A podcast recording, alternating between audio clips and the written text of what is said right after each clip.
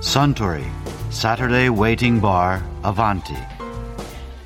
This program is brought to you by Suntory. お待たせしました。白ワインです。ああありがとううわあ美味しい ああそうそうさんこの和歌をご存知ですかうんおとついも昨日も今日もみつれどもあっさえ見まく欲しき君かも初めて聞きました。うん「万葉集」に収められている歌なんですがね訳すと「おとといも昨日もそして今日もお会いしたのにまた明日までも会いたいと思う」「なんとも魅力的なあなただ」という意味なんですよ深く人を思っている歌なんですね。うんいや私もこの歌に近い気持ちになることがありますね毎週毎週アバンティに来てスタンに会っているけれど家に帰ると早くアバンティに行きたいスタンに会いたいと思うことがあるんですよ光栄です。 ちょっと大げさに言ってみましたがね わかってます よ。さすがスタンあそうだ「万葉集」といえば奈良時代に作られた歌を収めている歌集ですが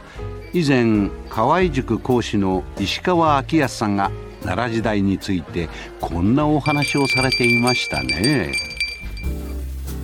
奈良の一番古い建物って何ですか奈良県ってやるとねそれはもちろん法隆寺、ああそうですねでも奈良っていうと普通は奈良の都は平城京だから、うんその平城京という今の奈良はいってやると建物として残ってるのはあんまりないんですよ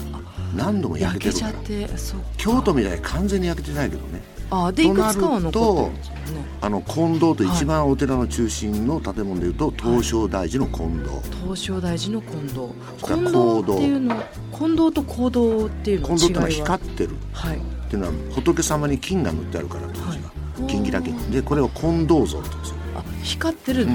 銅像で光ってる仏様がいるから、まあ、光ってる人の入ってる建物で金堂っていうだけですああなるほどだからそのそれが、まあ、鑑真和尚に与えられた住宅で、ああんまりその当時の一般的な東大寺とかよりは小ぶりな建物なんです、あ割と小さいんですね小さなあの要するに住宅ですから鑑真のための住宅東大寺ってはこと国のための一番大事なお寺だからところがそっちは残ってない東大寺の中では、は法華堂というちっちゃな建物だけは半分だけが奈良時代で残り半分鎌倉時代で継ぎ合わされたんですあ修学旅行で法華堂行った法華堂の真正面にいるのが福建作観音って ああはい目が3つあって手が8本ってやつうわーいや妖怪ですね受験生だと目が3つあって手が8本、三目八臂って言うんですよ、三目八臂、うん、よくいるんだよ目が3つの仏様って、そうなんですか、うん、私見たことだないから目が3つあるのは「ドラゴンボール」の天津飯 とと福建作すごく覚えやすいこうやって授業がどんどんどんどん違うとこ行っちゃうんだけどい つもドラゴンボールの話に、で、まあ、東照大寺に戻すとね、 はい最近大修理を次々やってるかそうらでしたねあの実は講堂ってやつからね行動、うんお坊さんがみんな集まるあそれは学校の校にそう入学式の時の行動と一緒あーお坊さんが集まったりするあーなるほど人が集まる場所、うんあこうだから割と広めなんですか広いですよ広いであーすだからその行動は、はい確かにこれは平城京に建ってた建物の材木をねはいそのままじゃないよ、はいクレーンで移すわけじゃな クレーンいないですもんね解体してもう一回行動として使ったからへだから平城京の建物にはい手で触ろうーはいとこれ手で触ること大事だよ本当は触っちゃ怒られるからあれで じゃなければ本当に間近に平城京に建っていた木そのものを見たいんだったら東照大寺の行動に行くというあもうそのまんまは残ってないけれども、その奈良時代に使われていた木材を使ってそのままっていうのがああ見られるでのはまあ東照鎌大倉寺時代にももう一回なんか大改築やってるって言いましたけど、うんうんでこれは非常に注目されてるし、まあ今度はね天平文化を代表する作品ですからって、そうか大体文化の順番忘れてるでしょはい飛鳥忘れてます白鳳天平あれ天平文化ってそもそも何でしたっけこれね別にいいんですけどね聖武天皇東大寺が中心だから、はい聖武天皇の時代の言語っての分かる今でいう平成みたいなやつああえあの時代はが何で天すか平なんですあああれが天平なのかでその今我々平成って使ってるはいの一番最初は大化の開始の時の大化なんだけど、その後続かなくて実は701年からそういう言語を使ってるんですよ701年からだったんですね大砲から今日までね平成まあでで聖武天皇の時期が代表だから一応その奈良時代の文化を天平あはいで佐賀天皇とか平安時代の天皇の言語を使って公認上岸とか清和天皇とかっていうネーミングをする場合もありますただ飛鳥文化っていうのは地域名だからあそうですねなん白鵬文化っていうのはちょっといまだにあまりはっきりしないです、か結構混同しちゃいそうな、だから飛鳥時代の飛鳥文化と、まあ、はい天平文化の間は、まはあ、い一応白鵬文化学法文化ややこしいな年表ってああの有名な小説に「天平のイラカ」っていうのがあるんですよりますねまあ、その天平時代を代表するのはもちろんお寺としては東大寺だけども法華堂しか残っていないとはいうーんただ法華堂には幸いいろんな仏様をいっぱい集めたもんだからは福右検察官のあの目の三つはい目の三つ中は空天津飯中は空あのー祝賀会なんかであるあのだるまさんとして脱乾室といって中スコンと抜いたんですよあそうなんですか漆で作ったあじゃあ割と軽いんですいかや持ったことな いけどそうですよ多分ね軽いと思うよ隣に日光学校っていうんだけどこれはい関係なくただ立ってたやつこれは粘土で作った塑像って粘土って日本って湿気が多そうだそうかそらう粘土の仏像ってあんまりないんだよねなんかイメージないですだねから特殊な技術があったんだろうとへうん、だから監視像なんか今に伝わってるのはだるまさんだけだよねーそっ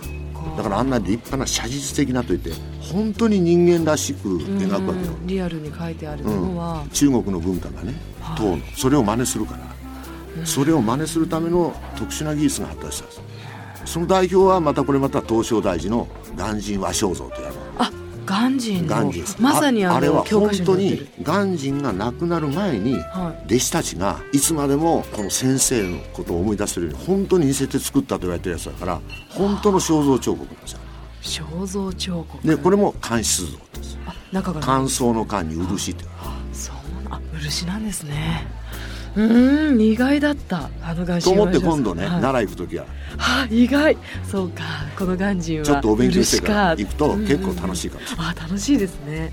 なんかこう歴史とかそう受験勉強用に勉強した体で行くのとちょっとこう大人になって、あうん東照大寺には平城京のあの時の木が使われてるんだっていう意識で行くのとだとうん全然違いますね、で私なんかの年代になるともうじき行くぞ仏の世界へみたあいな感じでまたあのやめ仏さんをてく見るだとさいよあの実際まああの格好つけてるわけじゃないけど、うん何度も何度もそういうとこ行くけどもその時の年代にふさわしい見え方っていうのはするもんだよああそうかもしれだから、ないですねあの修学旅行生として見た時の、うんうんその感覚も、はいそれはそれで大事なんだと思んうよ、ん大切ですよねでも今だとっていうのそうがきっとあそりうますよね将来自分がああ俺も少し大人になったなってわかるじゃん、そうかも枕投げしか覚えてないみたいなやつでもやっぱり見ると違うんだよそれを見ないでやるところだねそうですねだからね現物見ないからね受験で仏像を教えるのは難しいじゃあ受験勉強忙しいと思うけど実際に見るっていうのも勉強の一つかもしれないでいすやね本当はだから奈良って連れて行って飛鳥白鵬文化天平文化教えればねあここではこういうことがあったんだよ見てみろっていう方そしたが ら授業料1000万ぐらい取らないと間に合わなくなっちゃうのよ高いけどでも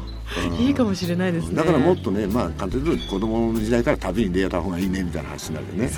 まとめちゃうとそうですね少しでも触れればいいんだよ近所のうーんうん道端に立ってるお地蔵様だってやがていろんな意味が出てくるだろうそうしですねそうか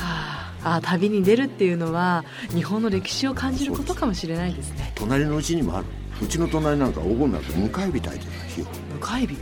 先祖を呼ぶためにそう迎なんでえうんそうするとああ裏本営はまだ隣のうちでもやってるなみたいな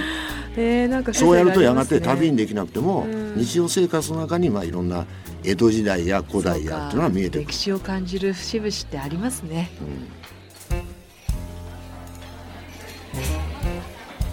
いやー石川昭康さんのお話面白かったですね